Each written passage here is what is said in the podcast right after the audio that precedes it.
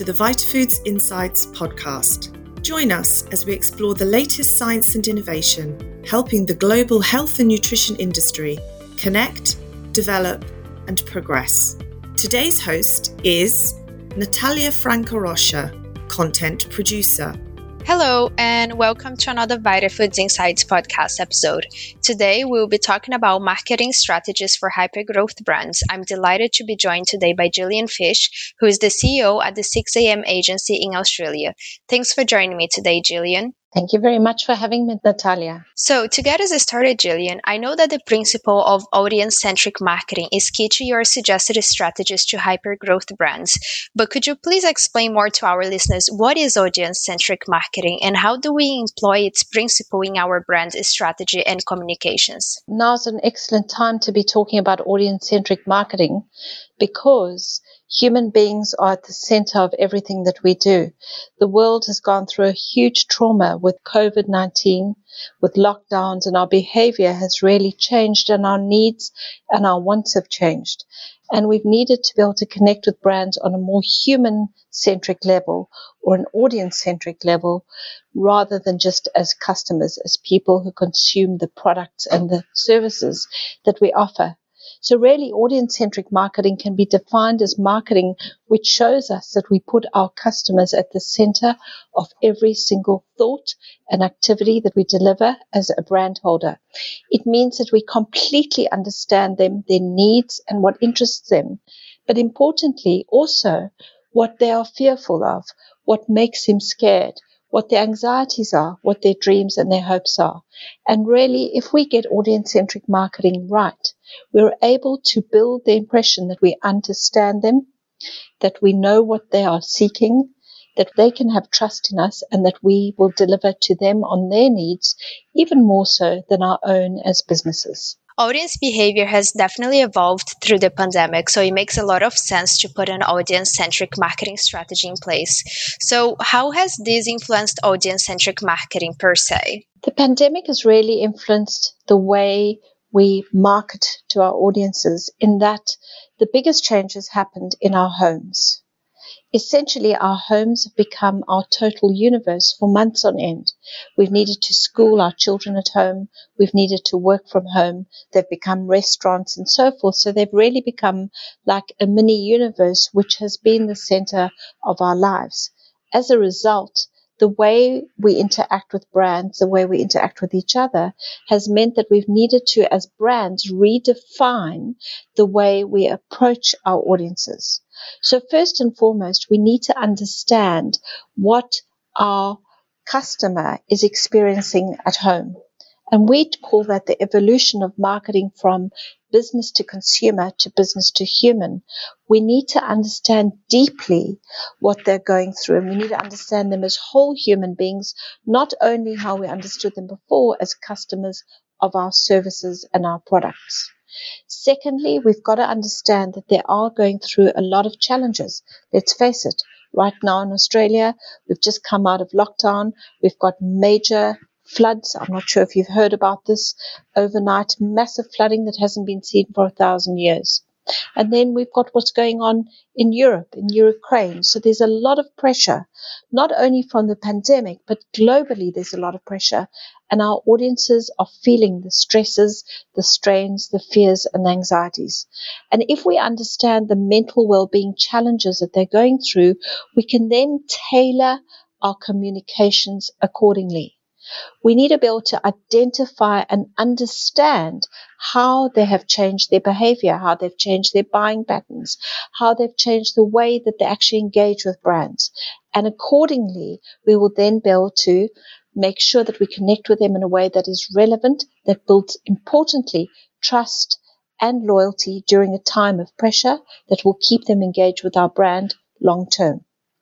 There are other things that have happened as well in terms of the kind of products that they're consuming. If we look at the return to nostalgia, for example, nostalgia or nostalgia has seen, particularly in the nutrition industry, has seen people changing the patterns in the foods that they eat, the foods that they consume. They are going and leaning towards things which are more lean towards those which bring back good memories. For example, we've seen the rise of baking. We've seen the rise of people returning or leaning into healthier foods, into nutraceuticals. We've seen the change in eating behaviors, for example, is purchasing more organic because people want to build their immunity. They want to build their resilience. They need to sleep better. So they're using food as medicine. So that's another key trend. So overall, there are multiple audience trends that we need to, as nutraceuticals brands, take into account in order to ensure that we connect in the best possible way with the most resilience and impact.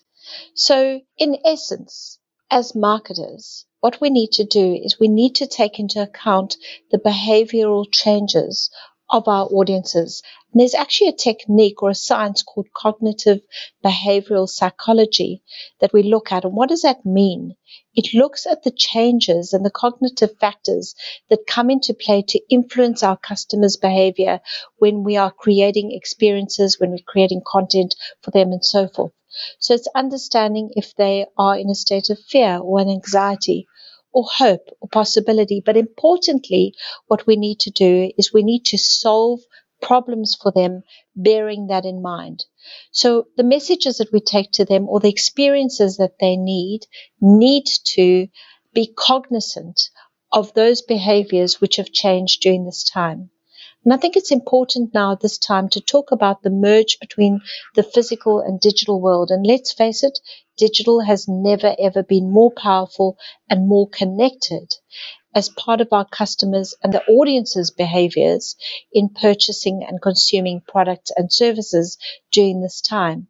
So there are multiple tactics that we can use in order to make sure that the experience is effective and delivers what we want in order to drive that growth. And there are brands that have seen meteoric growth during these times. Brands in healthcare, if you look at some of the vitamin supplement brands, uh, which are tap into personalization. They use AI to really define and understand what it is that the audience is looking for. Those kind of brands who then through AI and through digital enable customers and audiences to order their vitamins online, for example, and get them shipped directly to their home. In other words, very convenient in sustainable packaging and so forth. Those are the brands that are really listening to what the audience wants. They're using digital and AI particularly to really advance their needs and objectives and to reach the audience in the space and the time that they are looking and searching for support, for example, or support for their sleep. And then they are delivering a great brand experience at the home and in the place, a place of convenience for that customer. So I guess the questions that we need to ask are, what experience is our customer seeking now? What kind of state are they in? How are they feeling emotionally? Are they happy? Are they anxious? What does our customer not want? What shouldn't we do?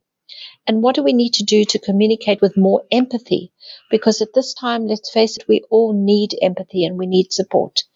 And how also can we add more value to the customer experience? I think one of the key trends that's really interesting is the trend of personalization. And we see that in personalized medicine, right? We see that in personalized nutrition. That is the way forward. And digital and AI have really enabled that. So that's another key trend that we are seeing coming to the fore, which our industry can really tap into.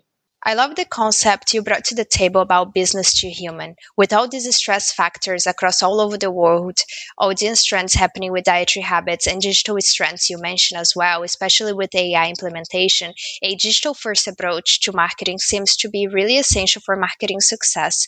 So, what digital levers can we actually pull to drive hypergrowth for brands?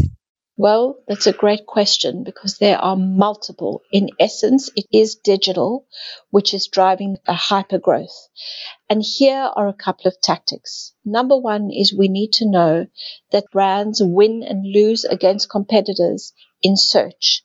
So SEO, search engine optimization, is the new frontier of the battle for hyper growth in brands. And in search, that is organic search. And how do we use that and how do we bring it to life? Essentially, search engine optimization is developed through smart tactics and deployment of content that actually delivers the brand message in the time and place that the audience are playing and or searching online. So search is needs to engage multiple tactics within that in order to be successful.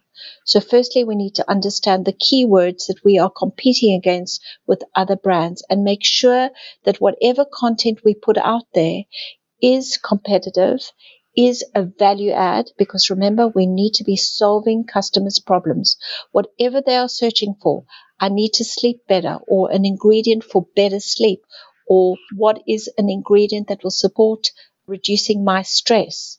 If we can understand how to solve the problems of our audiences online and deliver content in the time and place responding to those questions, we are halfway there to winning.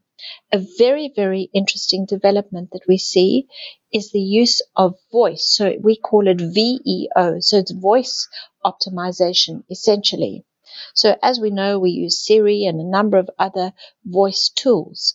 And if we are able to answer the questions that come up in search. So when we first search and we see at the top of Google, if we're searching about ashwagandha, for example, or stress or sleep, there are normally five or six questions that are asked. Those are the ones that are responded to by voice when Siri answers a question, for example, when it's voice answered. If a brand can manage to claim those questions their own through brilliant content seeding that answers simple questions, then we are certainly on our way to rankings in page one or two, which is going to help us win that war. So search engine optimization is absolutely critical. Secondly is the use of personalization with artificial intelligence, and that really brings a competitive edge. So we can use that, as I've said earlier, around personalized vitamin prescriptions and so forth. But when we actually use personalization and targeting online, that's when we start to win as well. So there are affordable AI solutions that are enabling our brands to use that online in the digital battle, so to speak. The third story that we need to look at or tactic that we need to look at is the power of retargeting. So we need to understand that seldom does a customer go from A to Z in the purchase decision with one click only, right? We go back several times. And that path to purchase really needs to be understood. There are multifaceted needs. And when we as a brand show up along that journey, we need to understand where the customer is in that buying decision. Where along that journey? Is it around consideration? Is it around building awareness? Or is it actually around conversion? And we need to tailor our communications through digital online at that time with relevance. Creatively, number one, and through the words that we use, number two, keeping in view that the words that we use as search terms are absolutely critical. Let's also be cognizant of the power of social media. So when we talk about digital, we're talking generally about web, but social fits underneath that. And we know that there are surveys that have shown, for example, on Instagram, that there's huge power in connection between audiences and what they read and purchase about food and drinks and health categories and so forth. And it's important that the messaging that we use on web is absolutely transferred also to social media. The power of those social media channels to drive brand awareness and engagement is absolutely clear. And I think overall, what we've got to look at, we've got to make sure that whatever we use digitally, apart from keywords and competitive keywords, is that we're providing a value exchange. In other words, we know that time is precious and we know that our audiences spend time online with a goal in mind. They want to find information about a health product and so forth. And therefore, when they reach us and they reach our content and they access it, must provide a value exchange. We can't waste their time. It can be fun. It must be informative and they must walk away or leave that experience more informed than when they came in. And how do we do that? It's again through the information that we share with them. We need to understand where they are on the journey. We need to try and understand them better as human beings, but also as customers in terms of that journey. And we need to deliver a distinctive creative experience that leaves them enriched. And last but not least, we also need to look at a smart amplification strategy. So we need to put paid behind it. So I spoke about SEO, which is search engine optimization, but we've also got to look at SEM, search engine marketing, because let's face it, that's how Google makes money. And if we want to rank higher and we want to show up more, we need to use search engine marketing in order to deliver a result. With all this content competition with SEOs, SEMs being the new frontier of hypergrowth, voice optimization, answer trends, and personalization for online targeting and retargeting strategies that you mentioned to provide value exchange, what role does PR play in hypergrowth strategies for brands? Well, PR is now being called the new frontier of search engine optimization. So, number one, it helps with the battle of the brands online. But if PR is done well in traditional media, which is traditional print, but also online, it can build massive awareness, but importantly, it can build trust and credibility. It's an essential part of the storytelling, which connects our brands with our audiences. And during the pandemic, in fact, it has come to the fore because why? We've all turned to traditional media to understand and keep abreast of matters that are happening of the day. Never before have we consumed as much content, particularly online, through the media platforms which have had seen a resurgence. The key, though, is to look at the powerful media, so starting firstly with targeting tier one media, broadcast and online news, for example, those are the top tier media that we should aim for. If we've got a news story and let's see how we can create that. We bring in key opinion leaders to build authority. We use case studies because people are very interested in human interest stories at this time. How are other people traversing this time? Then we should also not forget pop culture media because pop culture media, particularly in younger demographics, has relevance and cultural relevance with the issues of the day, with what matters to people. But the key as well is this we need to always continue to focus on solving an audience problem before we shout about the amazing product that we have. So when we go into pitch to media, we got to think about what matters to that journalist and their audience, but also how we can make it a valuable experience if it gets picked up from a PR perspective. The other thing that we need to look at is PR or influencer led PR content speaks volumes about the brand or the product and it can provide what we call a long tail to an SEO inquiry that we might get. So PR, if done well, is hugely powerful and would absolutely forms the basis and the central point for all of the work that we do. We talk about thought leadership in building category leadership which is a specific type of PR, and that is an ongoing objective to build the credibility of a brand, sharing a specific point of view. And that point of view just keeps on getting repeated all the time, over and over again, in order to build that category leadership. And eventually, one would start to recognize those messages across the multiple media platforms both online and offline, which then position the brand and the product at the forefront of their category. Well, thank you so much, Gillian, for joining us today to talk more about these marketing hypergrowth strategies for brands. It's been a pleasure talking to you, but also learning from you. And I'm sure it has been also very insightful for our listeners. Before we just end the show, do you have any final thoughts that you'd like to share with our audience joining us today? Yes, thank you, Natalia. There is one thing that I'd like to talk about. In essence, during this time, all of us, be us in business, brand holders, or just human beings with families and friends, we've known that we've needed to pare back on everything that we do. Time is poor. We need to have our mental availability and capability for the things that matter. And what we like to talk about is everything that we do needs to be effective.